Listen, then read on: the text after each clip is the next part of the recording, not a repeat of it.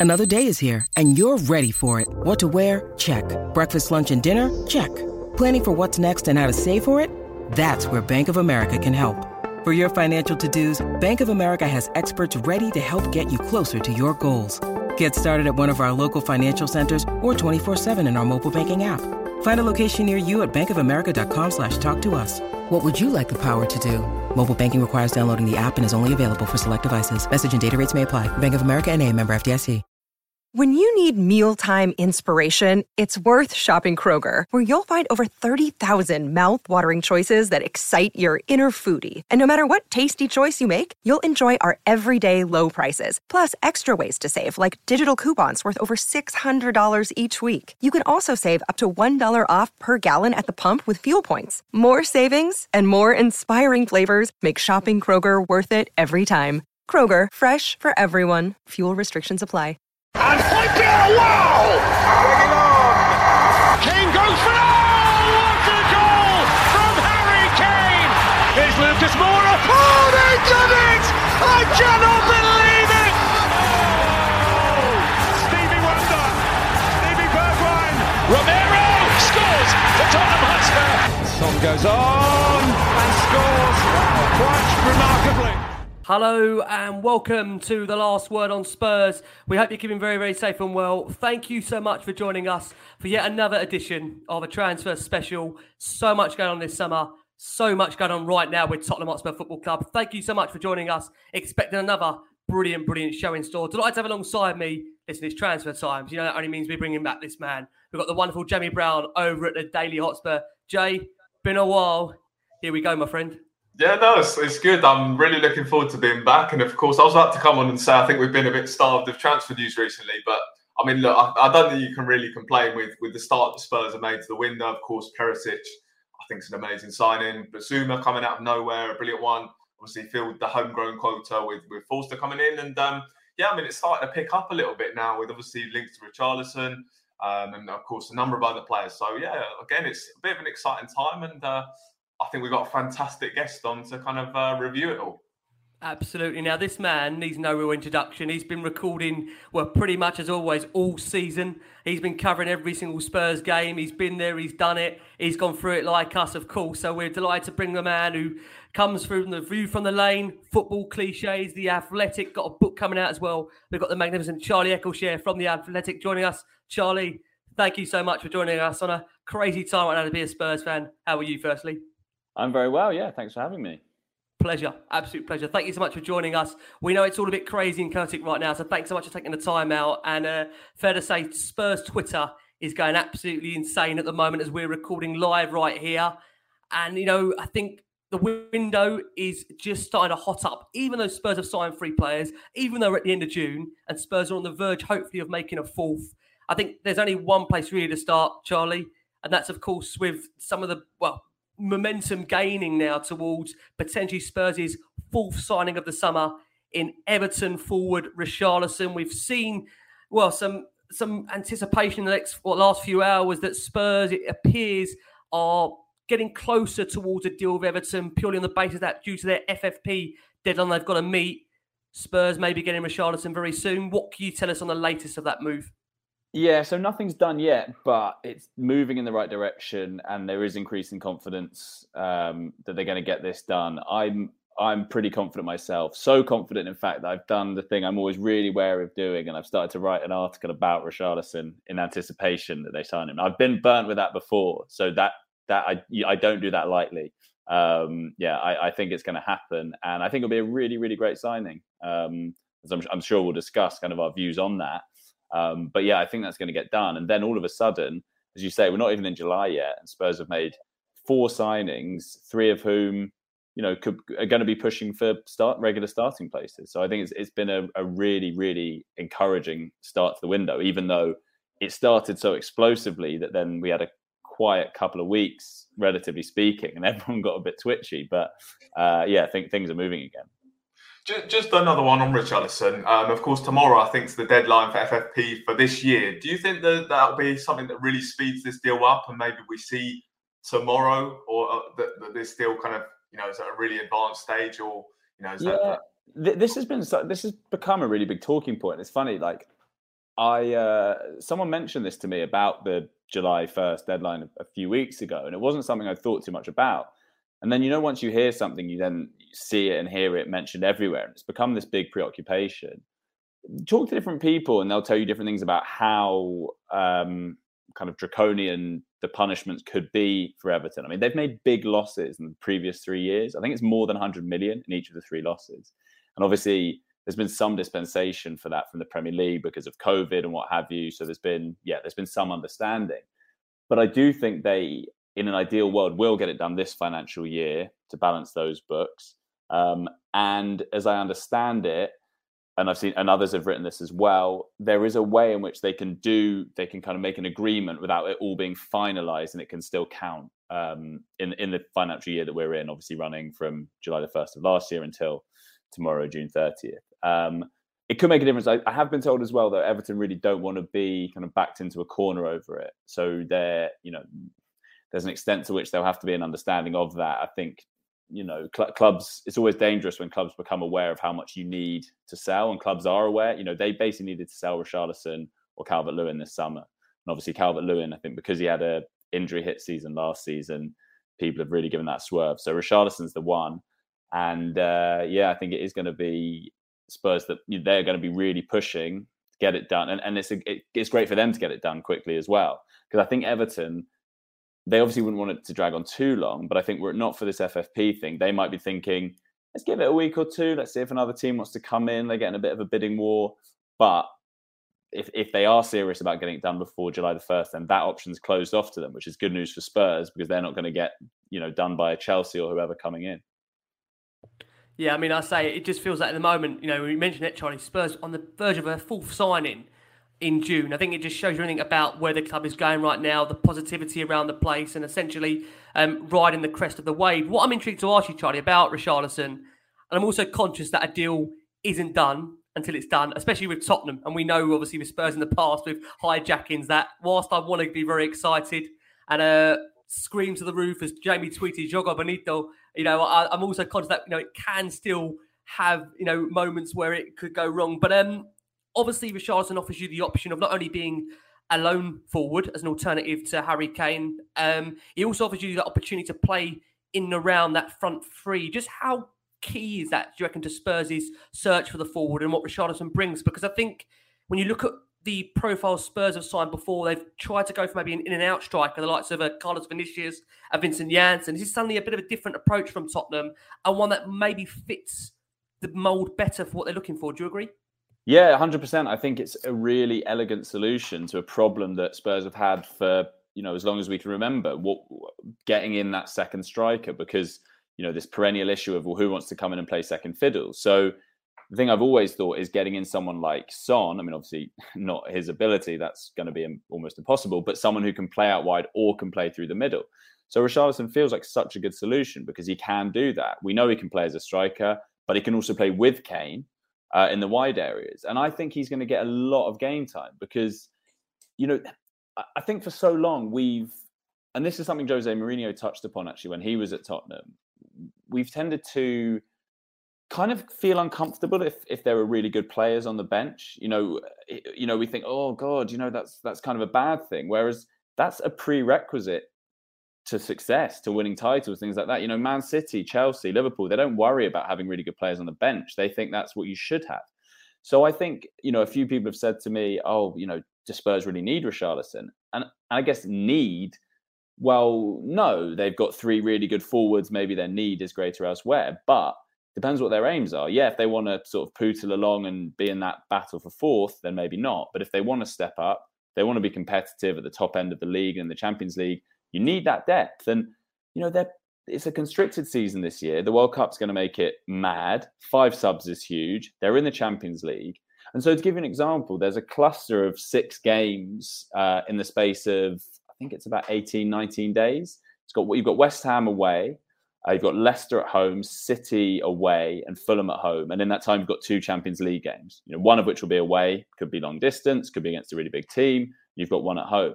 That's six really big games. And I reckon in that time, Kane Kane might need to not start all of them. Son won't. Kulusevski won't. That's already three games you can get Richarlison starting, and he can come off the bench in the others. So I think he's going to get a lot of game time, and I think it's it's such a statement to sign to strengthen a position of strength, and and it's something we've seen so rarely from Spurs because when you think of the biggest signings over the last few years, and some of these names will seem ludicrous because of how it worked out, but at the time, you know, Ndombele, huge amount of money spent on him, Lo but that was basically to offset the fact that Dembele had just gone and that Eriksen was going to go. Then last summer, Romero came in for what will ultimately be big money, but that was because Alderweireld had gone and Vertonghen had gone the year before. It's very, very rare. I can barely think of any time where you've seen Spurs strengthening a position of strength like this. So I, I think it's a really important signing and one that tells us kind of how serious Conte and those backing him are about Spurs pushing on this season and not just getting in that sort of dogfight for fourth. Mm. I, I, think the other thing as well is in terms of how you mentioned there about how many games we've got. I think the idea of having a you know a set front three is you know we've got to get that out of our heads because yeah. as you said, there's going to be so many matches. So you know although on paper those three Kulusevski, Kane, and Son seem the best fit, you know Richarlison he's gonna we're gonna need him and certainly lots of rotation. Um, just just two more questions on Richarlison. I was going to ask do we know kind of what the fee is for, for Richarlison and kind of what they're discussing? And the other the other thing I wanted to say because I know it certainly winds me up a lot in terms of do you think he was the first choice option? Because I know a lot of people, are, are Arsenal fans, certainly are linking us with Jesus and saying that we missed out on him, and of course, uh, you know, Rafinha as well. Do, do you think that maybe he was the first choice, or was he, you know, one on that list of targets? Well, I, I, the sense I always got about Gabriel Jesus was that he was someone that was being considered and someone that Spurs liked, but he's more of a kind of striker or central player first and foremost who can also play wide. Whereas I think Richarlison is maybe more the other way round. Um, and I know Richarlison is someone they've liked for a while. I mean, look, the, the way we know the way Paratici operates, he, he's not just ever going to have one target. He's got a few. And Raphinha and Jesus were players they've looked at and that they liked. But Richarlison's always been someone um, that they really wanted to get, and so yeah, I, I, I certainly think it's a case of they couldn't get others, so went after him. He's he, he's a really important target for them. On the fee, yeah, I mean, as ever with these transfers, it slightly depends on who you speak to, and I think even when it's announced, that often happens. You know, the selling club might say one thing, the buying club uh, might suggest something else. Uh, I think it'll be somewhere in the region of 50, 60 million. Um, you know, he's got two years left on his contract. Um, and, you know, Jesus went for 45 despite only, or is going to go for 45 despite only having one year left on his contract. And I think that um, that well, slightly they, skewed things. They also paid, what did they pay for him? 30 million pounds anyway. So, you know, that Everton did. Yeah. In, in north, north of that, I think. Um, so yeah, they want to get, a, they want to get decent money back for him. They've also got a um, Watford. Uh, don't they have a Watford will get ten percent or something as well? So they'll yeah they'll get a big fee for that. Yeah, they? have got a they've got a sell on clause in there. Yeah. Well, listen, very exciting. We will wait for the announcement. as we do with Spurs transfers, such as this kind of nature. Very calmly, I'm sure. Yeah, we'll try, Charlie. We'll most certainly try. Um, then we got so carried away by the, the, the potential of a Spurs' fourth signing that uh, my mistake. We've not even brought in a sponsor tonight. So, as always, we're delighted to be sponsored by the Beavertown uh, Corner Pin. That's the Beavertown bang opposite the South Stand. And no doubt we've got some great content coming your way across the summer into pre season. Of course, they've got the big screens down there in the beer garden. They'll be, of course, hosting once again next season all the home win aways, the cities the Liverpools, the Chelseas, the Arsenals, and we're looking forward to being there. They've got an exclusive special right now for you, lovely bunch. If you head over to beavertown.co.uk or .com and use that code TOP4, that's all one word, all caps, you can bag yourself 15% off all beer on their website for a limited time. Terms and conditions apply, and that will also be on the YouTube description link. Right, Charlie, conscious of time, we've done 15 minutes on Richarlison, and we've got about 100 names to go, not to scare you off. Um, wanted to ask your thoughts. Of course, Spurs have actually enjoyed a really busy summer transfer window so far. Um, obviously, Antonio Conte leading Spurs into the Champions League, back into the Champions League, and already flexing their muscles with the signings of Ivan Perisic, Yves Bissouma, and Fraser Forster as a backup to Hugo Lloris. And before the impending Richarlison deal that looks like it's going to be coming before us, what have you made of Spurs' business so far of this window? Uh, Forster, I think, is just a really good, solid backup keeper. I don't, I don't think you can get many much better than him, especially that homegrown. So I think that just felt like a really sensible one to do. Uh, coming in without a fee as well is great. Perisic is an interesting one. Um, you know, with, with, that not under Conte, I might be a little bit skeptical of signing someone that age uh, and paying him that much. Uh, I know he was a free as well, but uh, his wages, I mean. But the sense I have is that he's still super fit and has worked with Conte before. And I think him and Sessegnon, assuming that it's Reguilon who moves, though that's still up in the air, I think that's quite a nice combination. And, and I quite like the idea of Sess and Perisic sort of sharing the minutes at left wing back. And I think they they both offer something uh, a little bit different. And then Bissouma, I think, is an unbelievably good signing. I mean, he he's someone who, whenever I see him, I'm just blown away by how good he is. And you'll remember the game in April, which Brighton won, and he was absolutely amazing, as he was in February um, in the FA Cup game. But in that April one, I was sat next to my Brighton colleague Andy Naylor, and I was just saying to him, like, every time I see this guy, he's he's absolutely amazing. Like, you yeah. know, what, what's the deal here? Like, am I? Is it just because I only see Brighton against good teams and he only shows up in the big games? And and Andy said, you know, to be fair, this season he has been pretty consistent, and I think that was an issue he had before, but Graham Potter really worked with him on that. Um, so he's always someone I've thought whoever of the big teams gets him, that's going to be one heck of a buy. And obviously the fact he only had a year left on his contract meant the fee 25 million for someone, you know, or you know, a, a little north of that with add-ons and all of that. But in that ballpark, I think that's an amazing buy. Um, and I'm I'm really excited. You know, and again, what we were saying about yep. Richarlison making it the having the competition for places you look at it now, and Spurs are going to have him, Bentancur, Skip, and Højbjerg. Th- that, those are four really good options, and again, he can kind of mix and match. And we're going to, we're probably going to see Højbjerg, you know, not playing every week. He's only missed two Premier League games since joining the club. So, yeah, I think one thing we might have to get used to at Spurs this season is players who haven't really done a lot wrong suddenly not playing a whole lot, or, or at least not starting every game. You know, having to you know be on the bench from time to time. Um, but yeah, as I say, that's kind of how it should be.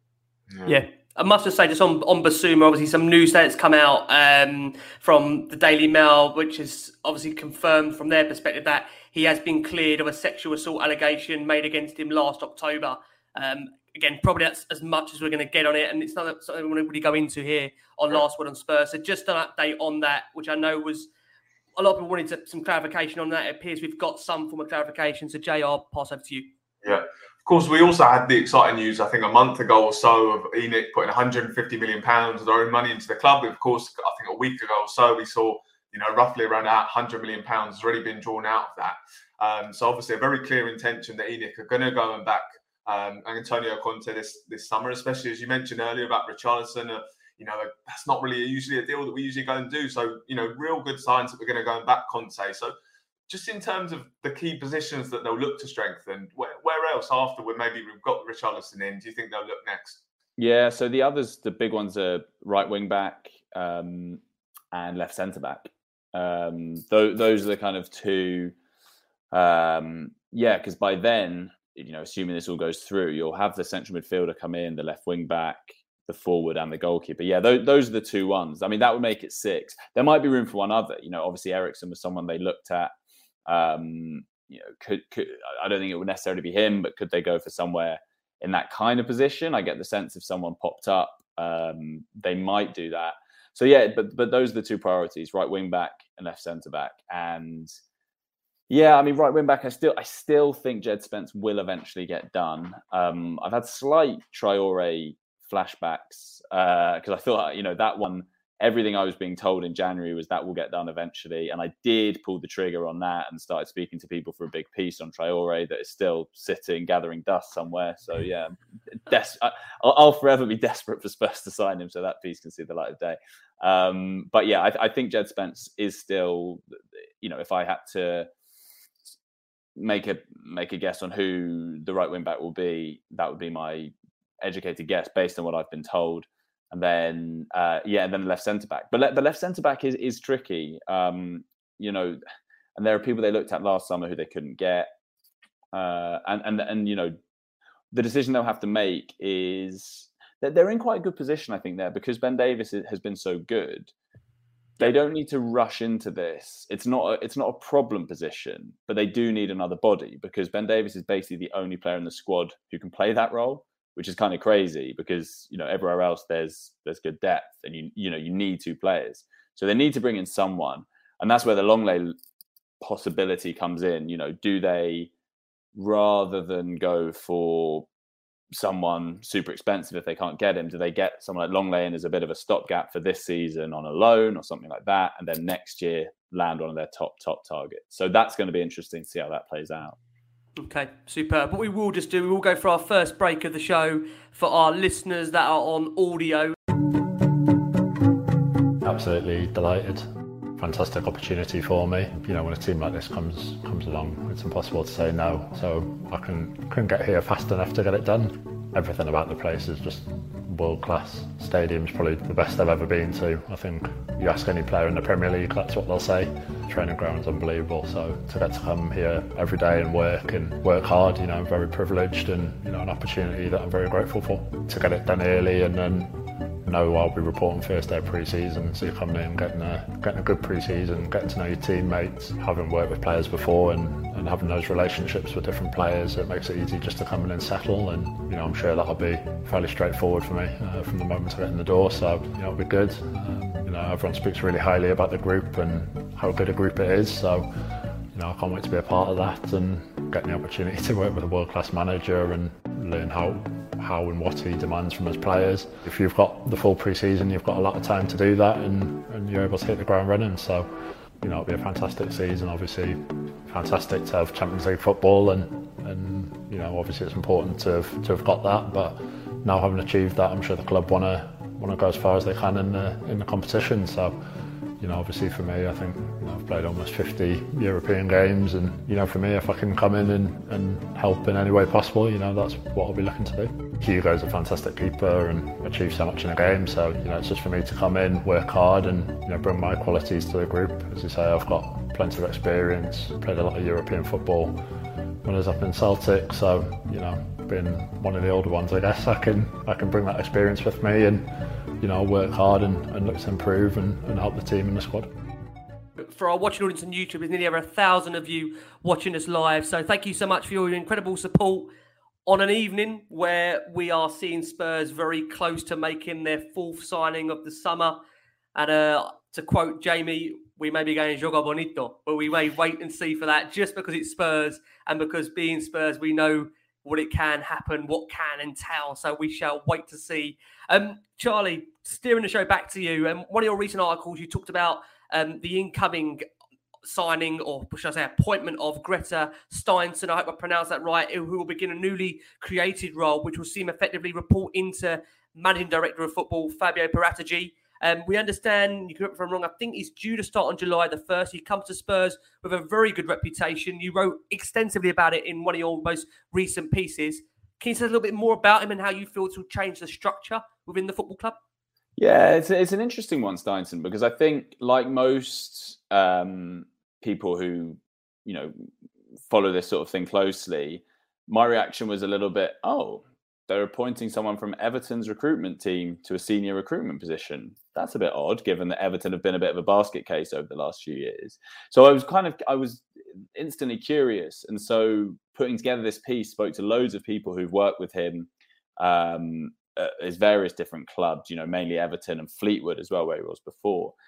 And, and even beyond that, you know, people in the game who, you know, everyone knows each other, and his reputation is really, really good. Um, and I think the sense generally is that Everton was a very, very difficult club um, to have that sort of role in. You know, lots of competing interests, lots of politics, and generally he did a pretty sound job. Um, and the impression I get from everyone you speak to who knows him is that he's straight talking, doesn't take any crap, just tells it as it is. Um, and I think you know he's a workaholic, which will you know sit well with Paratici um, who he's going to report into, and he's going to have a really wide-ranging brief. You know, helping out obviously with the first team, but also with with the academy side and that sort of thing. He's big on data analytics, sports science, those elements. So this is all part of you know, and there are other people joining as well. Andy Scoulding um, coming in, Simon Davies, all three of those starting soon. Uh, yeah, Scoulding and Steinsson start on Friday because that's July the first, isn't it? Um, and it's all part. You know, I, I think you know what happened was Paratici came in uh, almost exactly a year ago. I think his start official starting date was July the first last year, though obviously kind of been in place before. and he wanted to kind of have a look and see what was working, what wasn't. And now, having been there a year, he's in a better position to say, okay, well, this is working, but I want to do things a little bit more like this. Um, so, yeah, he's kind of bringing in a few more people that he knows uh, and that have been recommended to him. And yeah, as, as Dean writes there, Gianni Vio, who we reported today, is uh, someone they're looking at and hope to bring in this kind of set piece guru. So it is it is all starting to take shape. Um, and you know, like with Charlie, anything, yeah. Go you, well, are we taking Kane off those free kicks? yeah, I know. I did, I did see that. I'm hoping, I'm hoping, as you said, with those four thousand or four thousand or so techniques, I'm hoping that technique yeah. number one is do not let Harry Kane take one.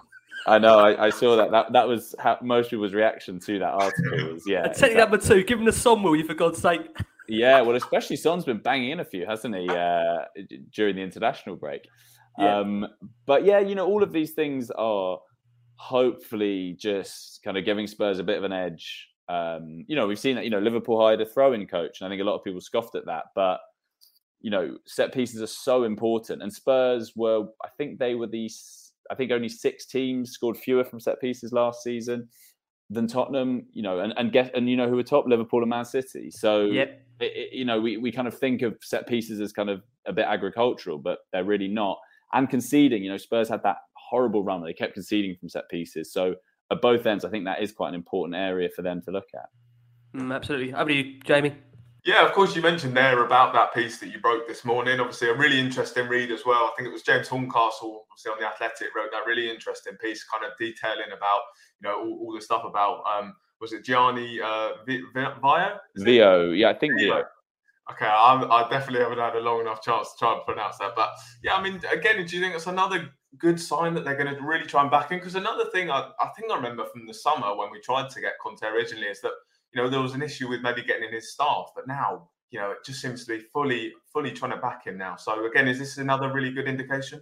I think so. And, and I should say as well, I mean, I've reported this before, but his staff are really, really popular at the club. Like they've really um, ingratiated themselves. I think people have found like a breath of fresh air, especially coming from, you know, Nuno was pretty introverted. I think his staff were as well. There was a pretty cold vibe. Um, and Mourinho, I think the, the, sense was that there were a lot of them were too inexperienced and actually, mm. uh, and it's quite an interesting counterfactual that if Mourinho had had slightly more effective staff or guys who'd known how to balance him out a bit more, he could have been a bit more successful. I think the problem was a lot of them sort of tried to be Mourinho lights. Mm. Um, and actually, what Pochettino did really well, for instance, was he had staff who could kind of balance him out. So if he if he wasn't in the best of moods, others could sort of be like, okay, you leave him alone, you you come to me, kind of thing. Whereas that yep. didn't really happen under Mourinho. I think Conte, Conte's different. I mean, like his staff they know if they've had a bad result or things like that, we need, you know, there's no time for levity, there's no time for laughing. And Conte himself even said that. He was like, the the players need to get into the mindset where you lose a game and it's it should really, really hurt you. Um, but yeah, I think he because his staff have been so good, there's a trust now that if Conte wants to bring in a set piece coach who we trust, we back him. We trust that this guy's going to be good. Um, so it's yeah, I think it's all the, the, more sort of success Conte has, the more freedom and leeway he'll have to make these kind of decisions. Okay, Jay, let's stick with you. Yeah, uh, of course, there there has been another link. Of course, another player from Everton as well in in uh, Anthony Gordon. Of course, a guy who's been a know an impressive young player this season. Certainly had a real breakout year uh, last year. Um, is, is, that a player that possibly Spurs are looking at? And uh, obviously, again, from a lot of what's been reported as well, it doesn't really seem like um, you know, uh, it doesn't really seem like a guy Everton want to let go. So, is, is there any chance that this deal might happen? I think that's going to be a lot harder to do. Spurs do like him, and you know they've made inquiries on him. He is like he's the guy at Everton coming through, the youngster who they're sort of pinning their hopes on. That's exactly the kind of player that Lampard and the guys around him want to build the team around.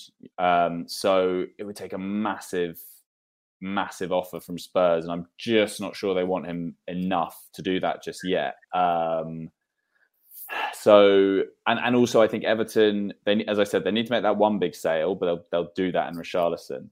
I don't think they'll then need to sell Gordon. Um, but he is he is a player, I suppose, like, and, and I think he's a really interesting player. Um, someone who could potentially play as a right wing back for Tottenham. I, I, love the idea of that. I think he could do really well there. But I think, um, yeah, I expect I expect Everton to resist on that mm. one. But you know, it's another one. Maybe we'll see where we are in a year's time. Uh, but also, you know, it reflects they're having a lot of conversations. Everton and Spurs. You know, there are so many players who are being talked about going one way or the other, um, and Gordon is one of them. But yeah, I, I, I, don't know. I I don't see that one happening. But you know, th- these things can change, and, and maybe. Yeah, if, if, if Everton need to make another sale, but this the suggestion is at the moment they won't need to make that one, and they're they're very much saying this ain't happening. Yeah. Do you, do you think with Gordon, it's kind of a case that Spurs maybe are pushing for this one just purely because he is homegrown, um, and maybe there are players that they do like more than Gordon, but just the fact that he is homegrown. Of course, we know Spurs maybe do will have some issues with homegrown. Do you think that's a that's why they maybe really? Uh, I'd see that more as a sort of additional extra and a bonus rather than a driving force. Um, you're right that that is an issue that they need to address. The the kind of fulfilling that homegrown quota. Um, but I, I think fundamentally with him, they just they just think he's a real talent and kind of fits that profile of getting the balance because it's interesting, you know, the signings Conte's made generally, you've got some more experienced guys alongside some of the younger ones. I think that's sort of what he's looking to do. Whereas before he came in, it was all Paratici was all about bringing in some of the younger guys. So it's interesting that that's changed. You know, Conte's obviously said, "Nah, that's not happening. I need some, I need some experienced heads as well." You, you mentioned already, Charlie, the fact that you know Everton and Spurs, there might be seemingly business to be done between both clubs. Um, again, we've seen Harry Winks being linked with a move in the opposite direction, but also reports that Ndombele, Jack Clarke, Matt Doherty, Steven Bergwijn, Lucas Moura, and Joe Rodon have also been apparently mentioned. It feels God, it's like a yeah. it's like supermarket sweep we were talking yeah. Everton here. I mean, do you see Spurs doing that amount of business with Everton, or do you think it's limited down to potentially Winks going there? We've actually heard tonight as well some reports that Leeds have also expressed an interest in Winks. So, what do you think the future does hold for Winks in general? Yeah, Winks is. I, I have uh, heard that Leeds thing uh, before um, that they that they've held an interest. So it's possible that will come back. Yeah, I mean, I think it, at this point of those links, Winks and Bergwijn are the ones I've heard directly. Bergwijn in a Everton interested kind of way, and they've made that known to Spurs. Winks again, uh, there's interest there, and the, the impression I've been given is that a loan with an obligation could end up suiting all parties. Everton don't want to spend much this summer as much as they can avoid it, so that would avoid that would mean they don't have to do it in this financial year but also Spurs want to make a sale. Um, so, and they would then it would mean they've got that to come a year down the line, which would sort of be fine. So, I think that could be quite an elegant solution for everyone. Those other names, nothing far along as far as I know, and I suspect there's an element to which loads of names have been meant. You know, when you're in negotiations, you're yep. gonna names are going to come up how far along they are, you know, that's uh, yeah, that's going to vary. I mean, I, I would be fascinated to see how Ndombele did at another Premier League club, um, but he, he's maybe a topic for another day. I'll be fascinated. They can do a seven in one there. I mean, that's that's quite unbelievable. We do seven players for one. I mean, yeah. that's nothing against Winks' value at all, but that is one thing I, um, amazing. Spurs, only Spurs could have a have a report like that, seven in one. But what we will do is we will just go for our next break of the show uh, for our listeners on audio. Phoenix 51 is a powerful employee technology enabling organizations to make data driven decisions at every stage of the employee journey, from hiring through benchmarking and development too. The platform provides detailed analytics on the most important asset in your business, your people, enabling organizations not only to make the correct hiring decisions, but also how to benchmark, train, and retain them. Phoenix 51 powering your people decisions through every part of the employee journey. For our watching audience on YouTube, we're well over a thousand of you plus watching us live. So thank you ever so much for all of your incredible support. I'm going to hand back round to our transfer guru on last one on Spurs, Jamie Brown. Over to you, Jamie. There's quite an, quite an interesting uh, comment in the chat from James, just on the Everton. I think it's just on the uh, Everton thing. I mean, obviously, is there any chance of, of Dele? You know, of course, we saw Dele Alli move there in the opposite direction in January. Do you think there's any chance that maybe Spurs, um, you know, kind of drop that with with, with the Richarlison deal, or, or yeah? Yeah, that is. I mean, it's an interesting little um, quirk in all of this that they're again, again, sort of continuing this theme of how much sort of dialogue the two clubs have had and how much trading there's been. Because yeah, obviously there was Dele in January, and that is something that I've heard has been mentioned as a kind of extra um, bargaining chip, I suppose. I mean, that's almost like an add-on or kind of the opposite of an, you know, kind of oh, you know, we'll we'll write that off. So I, I think that is a possibility, and maybe yeah, maybe that gives um, Spurs a bit more leverage in these deals. But again, whether whether that's enough to convince them on Gordon, I don't know. Um, and yeah, I mean, Dele, again, a topic for another day, but I don't know if that affects how some Spurs players might view going to Everton because I think we, uh, you know, many people thought that might be, you know, a place to revitalize his career, and that hasn't really yeah. happened. Um, but but it is but it is an interesting kind of additional angle to all of this. Okay, interesting. Now another name that's obviously been you know kind of really going on for a, for a long time now. I think we were linked with him in January. I think even under Jose Mourinho, I remember um, there were some links to him as well, and that's Jed Spence. Is one obviously that really seems to be dragging on. Um, and there's also been reports of, of, Daniel Levy being involved in still. So I wonder if you, you maybe heard anything of that and and maybe that's why the deal is dragging on a bit. But is this one you kind of expect to, to eventually get done, Jed Spencer Spurs? I do think it will get done eventually. Um, and it's probably worth remembering as well that although it seems like it's gone on for ages, we are still only in late June and he was away with uh, the England under 21s and then was on holiday. So I think all that's delayed it. Um, I think that he, he wants to go to Spurs. So that puts Tottenham in quite a strong position because I I think like I feel like they're less fearful that someone's going to come in and scupper that deal. He wants it to be done. Spurs want it to be done. I think middle, you know, Middlesbrough want to make the sale. They just want to make sure that they do get, you know, what they feel is an appropriate fee for him. So there's always that element of brinkmanship in these deals. Uh, but I still, I, I do still think that one's going to happen. And you know, even they have a little bit of wiggle room, not loads of time, but Conte wants these people in the building by the time they go to Korea. They go to Korea on Saturday week, so that's what ten days from now. Um, I, I, I, I am I am confident on that one. But like most people following Tottenham, if that drags on much longer, I might start getting a little twitchy. But not I'm not I'm not too worried just yet. Just to re- sorry. No, go on. I was going to ask on are there alternatives lined up? Do you think will Spurs move on?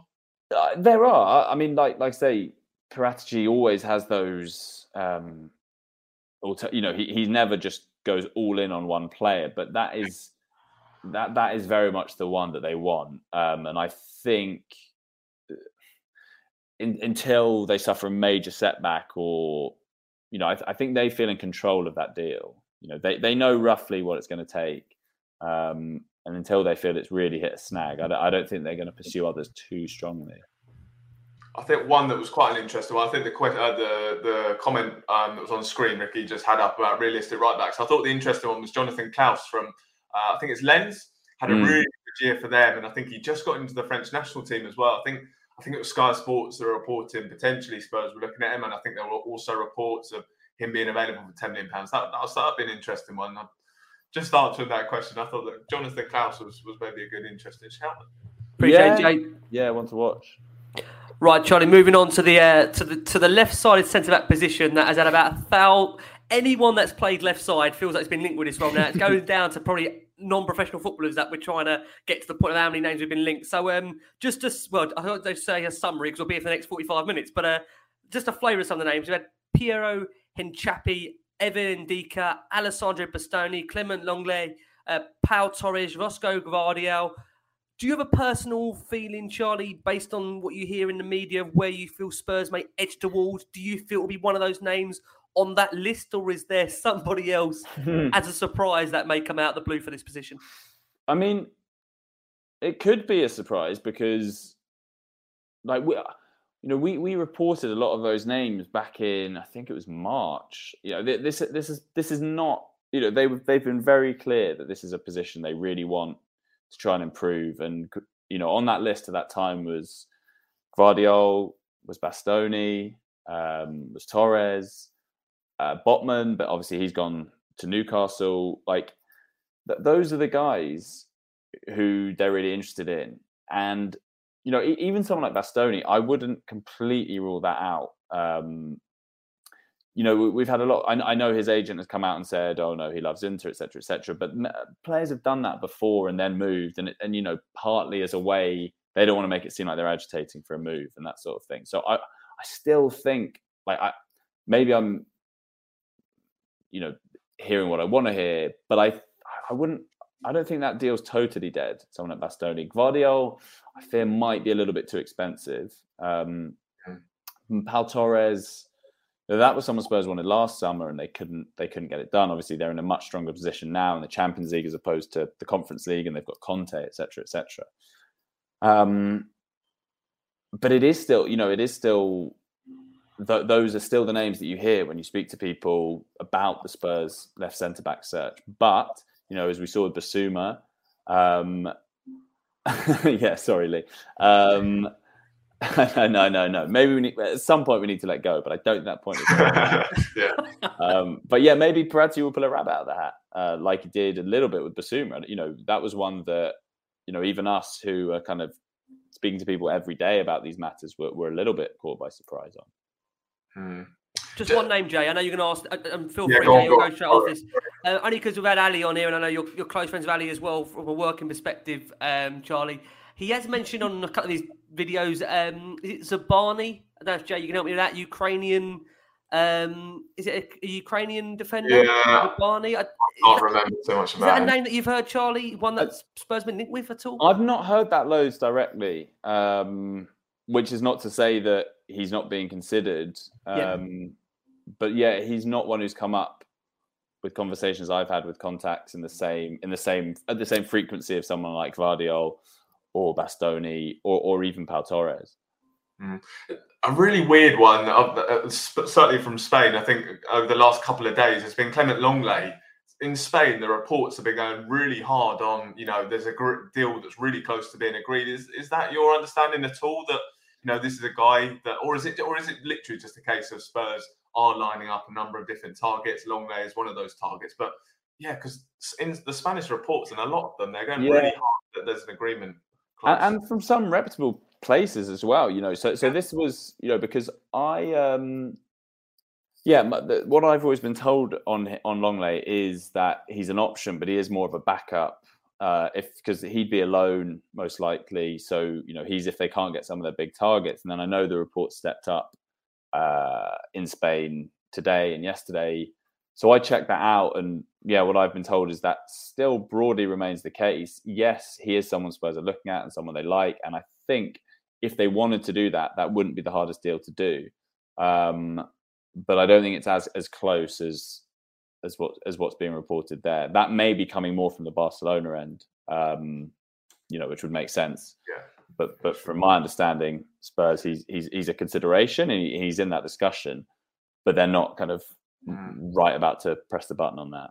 Yeah, I, th- I think that'd be a really interesting one, Lenglet, because of course he's had a very difficult time at Barcelona, but I think Mm. it was 2018 they paid a massive fee for him, and obviously, you know, considered to be one of the top uh, young defenders in Europe. So, you know, whether you know, of course, we've seen players come and work under content drastically improved, and of course, maybe working in back three. So, I know a lot of people are kind of looking at that one in Lenglet and, and maybe a bit put off, but um, I, I think that'd be an interesting one, especially as you mentioned, if he does come in as, as potential backup. So, yeah, obviously we'll, we'll see on that one. But uh, just just in terms of outgoings, obviously two names, um, two wingback names that have been linked with moves away. Sergio Reguilon is one, um, and the other obviously being Emerson Royal as well. I mean, there's been talk about potentially moving to Atletico Madrid, and even actually strangely today, I think his agent came out and said that he's definitely not leaving. Um, Mm. So that, that was quite an interesting one because there has again, there's been lots of reports that a move to Atletico Madrid. So, kind of with those two players, what is what's your understanding in terms of where they're at? I, I take that those comments again with a, a little bit with a pinch of salt, um, because I think if and when Spence arrives, Spurs aren't going to want to have three right wing backs, um, and so that would mean Doherty or Royal is going to go. Royal has much more sell on value. Um, you know, I, I can't see. You know, Doherty's thirty already. Can't see them getting much of a fee for him, whereas I think they could for Royal. One thing I would say, and I've, I've said this a lot, is that I think we do underestimate kind of how much clubs abroad are struggling financially. You know, it's really it's really hard to make the kind of sales that clubs like Tottenham want to make. So someone like Emerson Royal, yes, they'd be able to get a fee for him. I don't know how big that would be from someone like Atletico. Atletico. Um, but he's far more likely to leave, I think, than Matt Doherty. Um, and then it's just about finding finding a buyer. But you know, it could be, and I hope it isn't, but it could be something like a loan with an option or that sort of thing, because it's just so hard for, especially the wages a lot of these players are on. It's very hard to find um, buyers in in um, in Spain, even in Spain, you know, and certainly then in France. Um, and other leagues. Then on Reguilon, I mean, he is he is one of the few people probably in the Spurs squad who Spurs could get reasonable money for who they don't really want anymore. You know, he's he's not someone there. You know, he's not in a kind of Ndombele to Celso category where they're like really want to get rid of him, but I think they would like to make that sale because they can bring in some cash for him. And he's just, I think he's going to be, he, at the moment, he's their third choice left wing back and it's a shame because when they signed him, I, I, thought he was going to be brilliant. And you know, remember those first few games, his debut against Chelsea. I was like, this guy's so exciting. He's what they've been missing. Um, I think it just hasn't quite worked out for him. I, I, think he, you know, people I speak to, their sense is that he kind of tries to do things at a million miles an hour, and sometimes just needs to take a touch. Him and Sessegnon are kind of the opposite. Sometimes you want Sessegnon to be a bit more sort of kind of go on, go and go and run at them, um, and and on the other way around. You sometimes want to be say to them like, just get your foot on the ball, take a breath. Yeah. um, but yeah, I, I, think Reguilon and Royal would be ones they'd hope to sell and, and hope to get some money for. Okay, interesting. Thank you so much for that, Charlie. Um, there has been, you know, some some reports that we've seen out there in the last few weeks. There's been reported interest from Monaco in Davinson Sanchez, and also we've seen Forest being linked with Joe Rodon, potentially because of the link, obviously Cooper there being the manager. Obviously, they would be reunited from their time at Swansea. Um, both those players, do you think they're available for sale? What do you think? They're both in the category of um, Conte likes them, has no issue with them, thinks you know thinks they've got the right attitude. But if the right offer came in, um, they they would let them go. I mean, Rodon's an interesting one Conte really likes his attitude and thinks, you know, there, there's a good player there. Um, but it's hard for him. You know, he's kind of that second choice middle centre back, which Eric Dier just has that position on lock. So Rodon hasn't really played much. Um, he really wants to be playing. He needs to be playing. Like he's played so little in the last two years. He's got a World Cup coming up. I wonder, and this is something that's been suggested to me, is if a loan could be a possibility because I think he's still got three years left on his contract, so he could do a loan and still have a couple of years left. Um, but and I was having a conversation with some about this with someone the other day, and they're saying, is a Premier League club has he played enough for a Premier League club to sign him as a first choice centre back? Um, you know, and and I, I, think he's definitely good enough to do that. It's just whether um, a Premier League club is willing to take that risk because centre backs are always, uh, and you know, I've spoken to many coaches about this and agents. They'll tell you that centre backs they're the hardest to get a chance as a young player because you know if you make a mistake as a centre back, it's catastrophic. Whereas if you're a fullback or a wing or whatever, you can kind of get away with that a little bit more. So it's hard as a young centre back to get those chances. You need somewhat a manager who will take that punt a little bit, and, and maybe Steve Cooper's the guy because he knows him.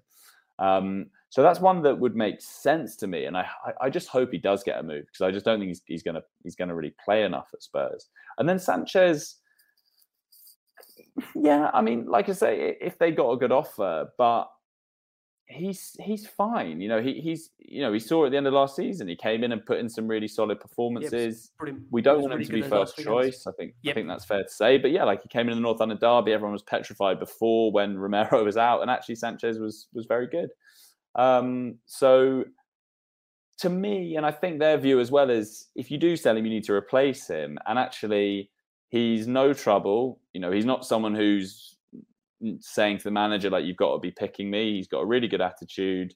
He just comes in and does his job when required. So I don't think they really need to move him on unless someone comes in with something and they're like, oh, yeah, that's just, that would be a really nice amount of money that we can reinvest. But again, I'm, I'm just skeptical anyone's really going to do that. Okay, absolutely fine. Thank you so much, Charlie, for that update. But we will do very quickly is we will just go for our final break of the show for our listeners that are on audio.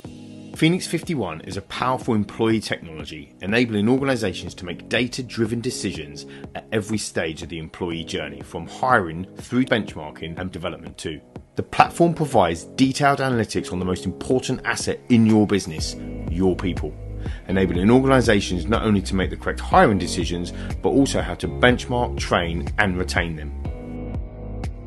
Phoenix 51, powering your people decisions through every part of the employee journey. For our watching audience that are on YouTube, uh, there's only 1,300 of you plus watching us live on this transfer window update with a brilliant Charlie Eccleshare from The Athletic. You can catch Charlie, of course, on The View from the Lane, Football Cliches, He's got a great book coming out in September. Charlie, am I missing anything out at all? I think that's enough. Yeah, don't want to be here all night.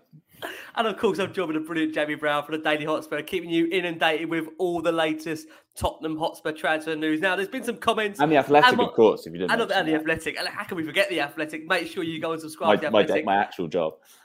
but all the latest Tottenham Hotspur news. We had some great pieces in there recently from Charlie. One, of course, about um, again, the name Gretar Steinsson. Have I got that right? That's the one. Yeah. He's the man coming in.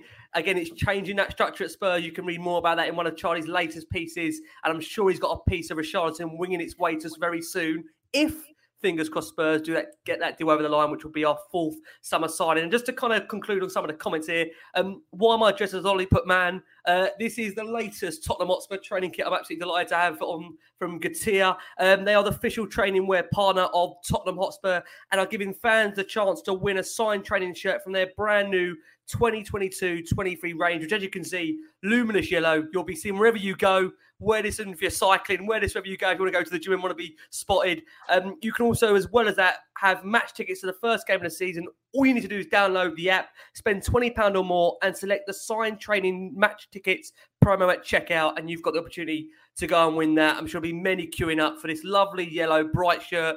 Be seen wherever you want to be. And I'll hand back over to Jamie Brown, who's going to discuss some of the midfielders that we're trying to potentially offload this summer. Over to you, Jay. Yeah, I mean, obviously, we saw a couple of players head out on loan in, in January, and those were uh, Ndombele, Lo and Bryan Gil. Are those players that maybe you know won't be part of the manager's plans again? Because of course they were moved on, in, in, as I mentioned, in January. So, kind of, what, what are the latest on those three players? Yeah, I mean, I'd, I'd be very surprised to see either Ndombele or Lo Celso play for Conte. Um, yeah. You know, he has made that pretty clear, and you know, loaning them out was a pretty big statement. Yeah. Bryan Gil, yeah, I mean, I, I imagine he'll be loaned out again this season. I don't, I, I just don't think Conte thinks he's ready, and and Conte pretty much again pretty much said that. You know, he he basically called out Paratici for that signing in a press conference by saying we've got to be more careful about the guys we bring in. They need to be Premier League ready because the Premier League is so physical, it's so demanding, it's like a different sport. Was was what he said, uh, and yeah, we've brought in guys who who aren't, and you know, firmly pointing at Bryan Gil, which is, you know, again, like Reguilón, I, I thought Gil was a really exciting signing, and, and maybe he'll prove to be one. I mean, he's of those three, he still has a chance at Spurs. I wouldn't I wouldn't write him off, but Ndombele and Celso, yeah. not while Conte's manager. And again, like I was saying before, it's just about getting finding a place for them. I mean, I, I slightly feel that Ndombele, he's got a contract till 2025 um, you know, he's on a lot of money. He's under no. There's no reason for him to go because no one's going to pay him those wages. Mm. So it wouldn't surprise me if he's just loaned year after year, which is a really bleak situation for everyone. But mm. that's on Spurs. I mean, they, you know, no yeah. one forced them to give him a six-year contract on huge wages when they did. So, yeah, I, I feel like that's probably, or that's possibly what's going to happen with him. Celso is slightly different, obviously, because he went on loan to Villarreal and did really well. They really like him. But this ties back to what I was saying before about the lack of money uh, that a lot of these clubs have. You know, Villarreal reached the Champions League semi-final. A lot of the deals they were doing were loans, loans with options, that sort of thing. So, um, yeah, hopefully though they will find the cash for him, or someone in Spain will, because I mean, they, but but Spurs are accepting they're they're they're going to have to make big losses on a lot of these players. Um, and and what we're seeing is the pre-COVID world and the post-COVID world. So you've got these signings Yeah. Yeah. Dombele came in for 55 million. The Celso was 40 all in when you take the loan fee, and they were signed just before COVID. You're just going to have to accept. Sorry, lads, but you're not getting anything like that back. Yeah, it, it's really interesting. You you put that point. I mean, it's, you go to the other side of the uh, the bargaining. We've got Steven Bergwijn that's admitted he wants to leave Spurs this summer, and again, it, it does appear like a move to Ajax is on the cards, despite there seeming to be a haggling amongst that fee. Do we know how far we are down the line there, Charlie, with negotiations? Are we close to reaching an agreement with Ajax over that move? It feels like the player desperately wants to go. Yeah, something I reported last week, which has been reiterated to me since, is that Spurs wanted to bring someone in before letting Bergwijn go. And so obviously that guy will hopefully be Richarlison, at which point you would think that will smooth the path for, for Bergwijn to go to Ajax. The issue is over how much Ajax can pay. They're being pretty resolute. They're not going to go above 25 million euros, which is about 21.5 million pounds. Um, and it is complicated, you know, like with all these deals, there are various different things, um, sort of clauses and what have you, to, to make it satisfactory to both parties. He does want to go. He wants Champions League football there, and, and he gets to go to a great club. He gets to go home. But my understanding is that if that drags on and on and on, because it's already dragged on a while, then he would give consideration to other Premier League clubs. And it's not just Everton, there are others as well um, who are looking at him. But again, a, a, bit like with Jed Spence, I do think that will happen. But that's been coming a long time. I mean, Ajax have wanted him for ages. And in January, they were really pushing for that. And they got slightly screwed by those two goals Bergwijn scored against Leicester because all of a sudden. Bad PR stunt, wasn't it, really? Yeah, exactly. His value goes up. And for Spurs, that would have been a tricky sale to make at that point because I think a lot of Spurs fans would have said, hold on a minute, this guy's just gone and scored two late goals in one of the best moments we've had in recent years. But um, yeah, event, it looks like eventually they are going to get their man. And, and he's another one. He's in the camp of kind of Sanchez player and that they're not they you know they weren't like we need to get rid of this guy. It was more he's got a value um he's and he and he really wants to go. He, you know he just wants to play football. He's got again the world cup's coming up. He he needs games and he's just not getting them at spurs. Yeah Another very interesting kind of uh, situation as well. I think it was involving Christian Eriksen. Of course, there were reports last week that Spurs they weren't going to follow up on their interest in the player, and of course, maybe a move to Manchester United or Brentford. So, do you, what's your kind of understanding of, of why we're not why Spurs aren't going for that? Because for me and a lot of other fans, I know you know they, they feel as though this probably is quite a good sign. You know, this could be a good sign the Spurs because it allows us to change up. So, you know, why aren't we going for him? Yeah, I, I have to say, I found this one. This has been a strange one because we we had a Q and A with our uh, subscribers, and one of the questions, and this was this would have been coming up to two weeks ago now, and one of the questions was about Eriksen, and so you know we we were speaking to our contacts and trusted sources and all of that, and the noises we were hearing was that it was between Brentford and Spurs, and so we wrote that um, in in a you know fairly casual, this is what we're hearing sort of way in a Q&A rather than a big piece. Um, and then it all sort of went quiet. And then a couple of a few days later, Spurs were saying, "No, we're we're not interested in him." So it's a strange one, and I and I you know I, I don't fully know if that was them having a change of heart or maybe people had slightly misunderstood how interested they were.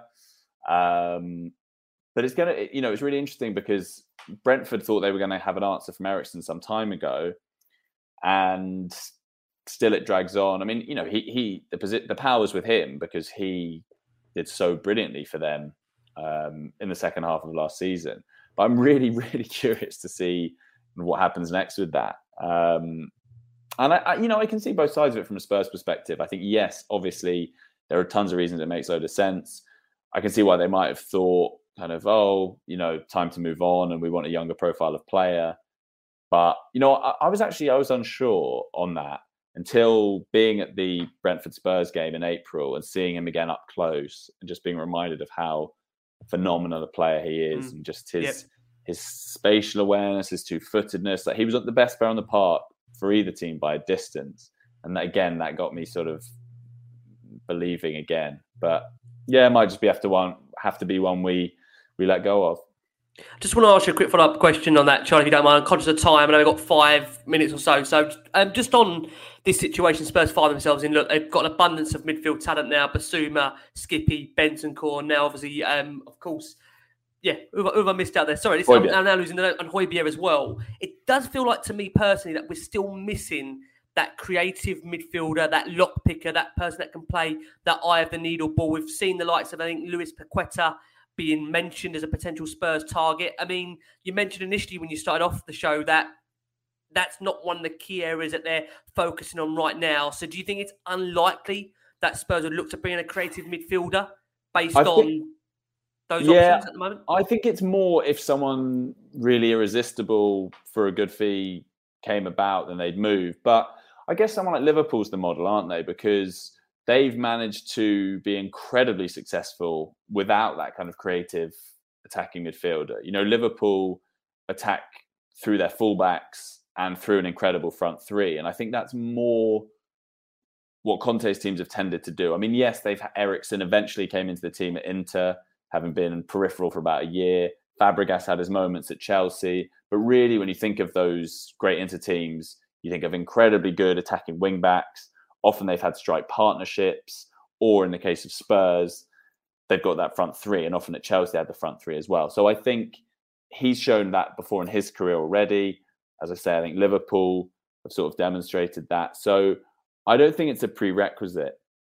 And I do think it is more one where, yeah, if there was an opportunity, they'd move, but they'd feel pretty confident with A, the central midfielders they've got, B, the fact they're going to have four four very very good attackers to go into that front three. Plus lucas moura who'll be a kind of useful option as well. And hopefully this season far more effective attacking wing backs because that's what's amazing that spurs came yeah. fourth did so well under conte without the wing backs who he really wanted and that we so associate with his teams.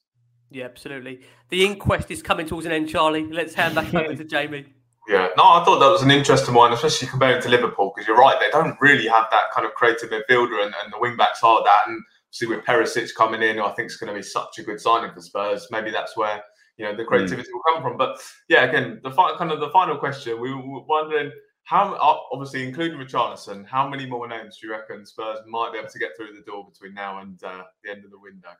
I, I, think certainly two. I think certainly the right wing back and the left centre back on top of Richarlison, obviously. Um, and then, yeah, then it's more just about um, sort of opportunities. How, yeah, exactly. Being opportunistic. If if uh, the right opportunity comes available, then yeah, they can do it.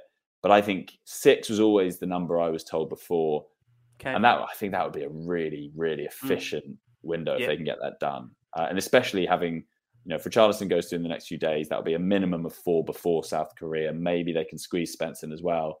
That's yep. a really good window. Um, on top, on, off the back of a great season. Mm.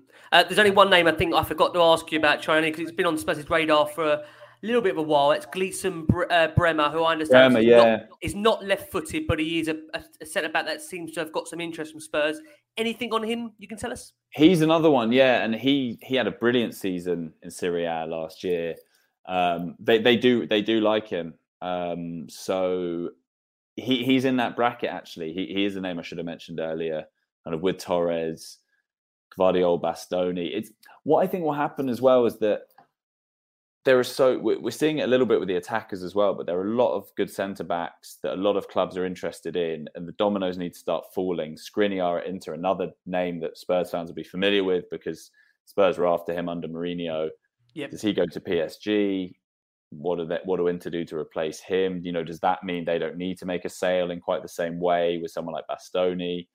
So I think we kind of need the first domino to fall, and then things will kind of fall into place a little bit more.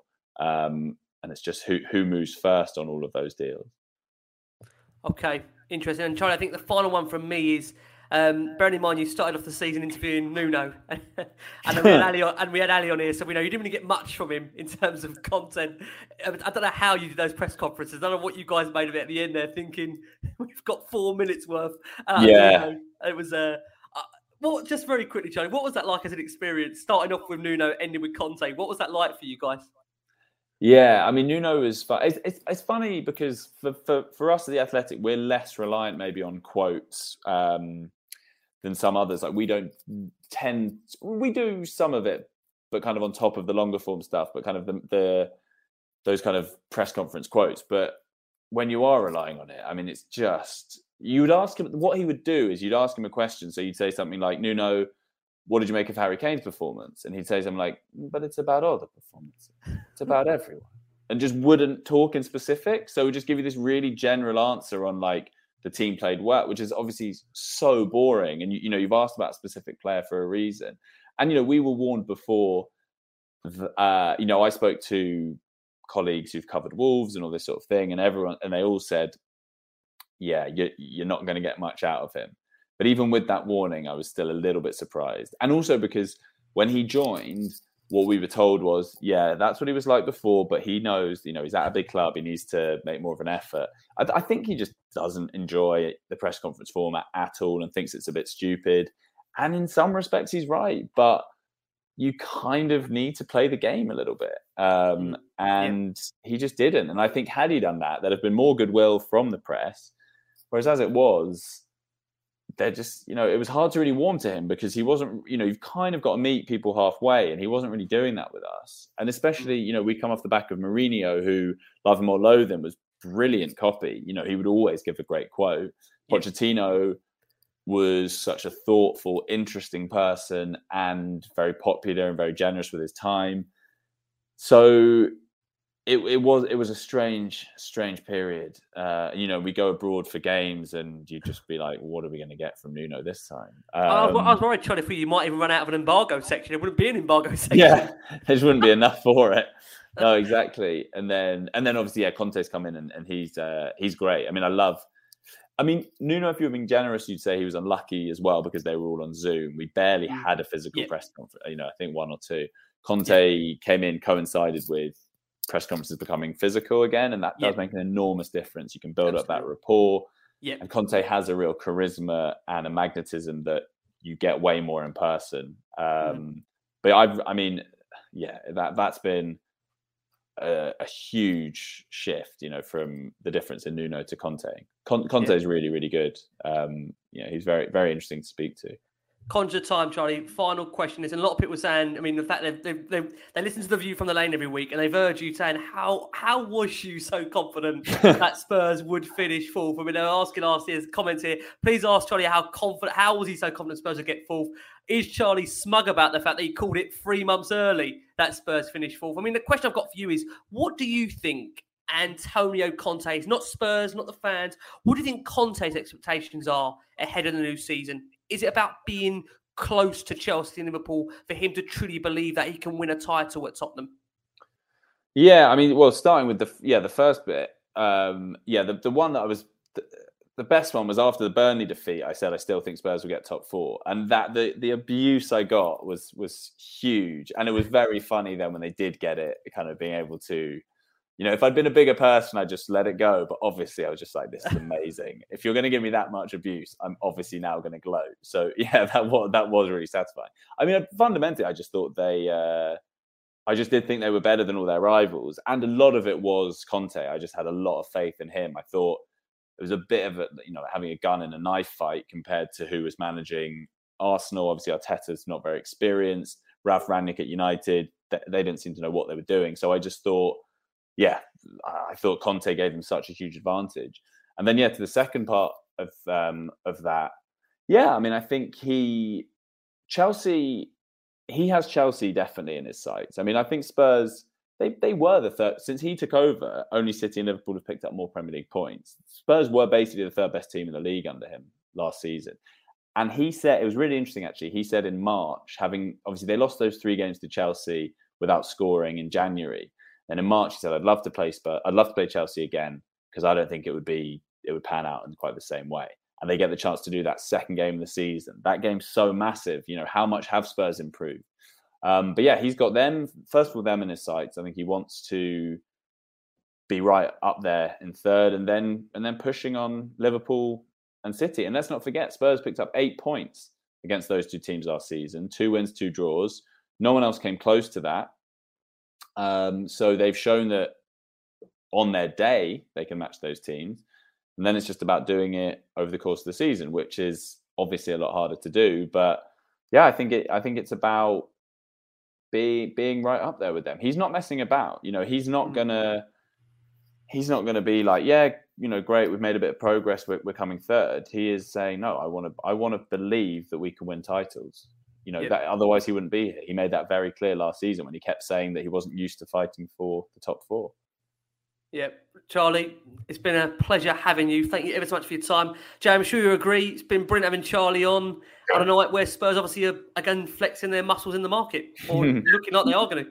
Yeah, no, really interesting insight from Charlie. I thought that was a really interesting show, and again, you know, on an exciting evening with, potentially with potentially Richarlison coming in. So uh, yeah, very very good show. Amazing. Jay, we'll be keeping an eye, of course, on your feed for all the latest Tottenham Hotspur news. Charlie, finally, once again, where can people find the wonderful content you provide on our beloved football club? Oh yeah, so yeah, follow me on Twitter uh, at CD Eccleshare because I link to all the articles, all the podcasts there.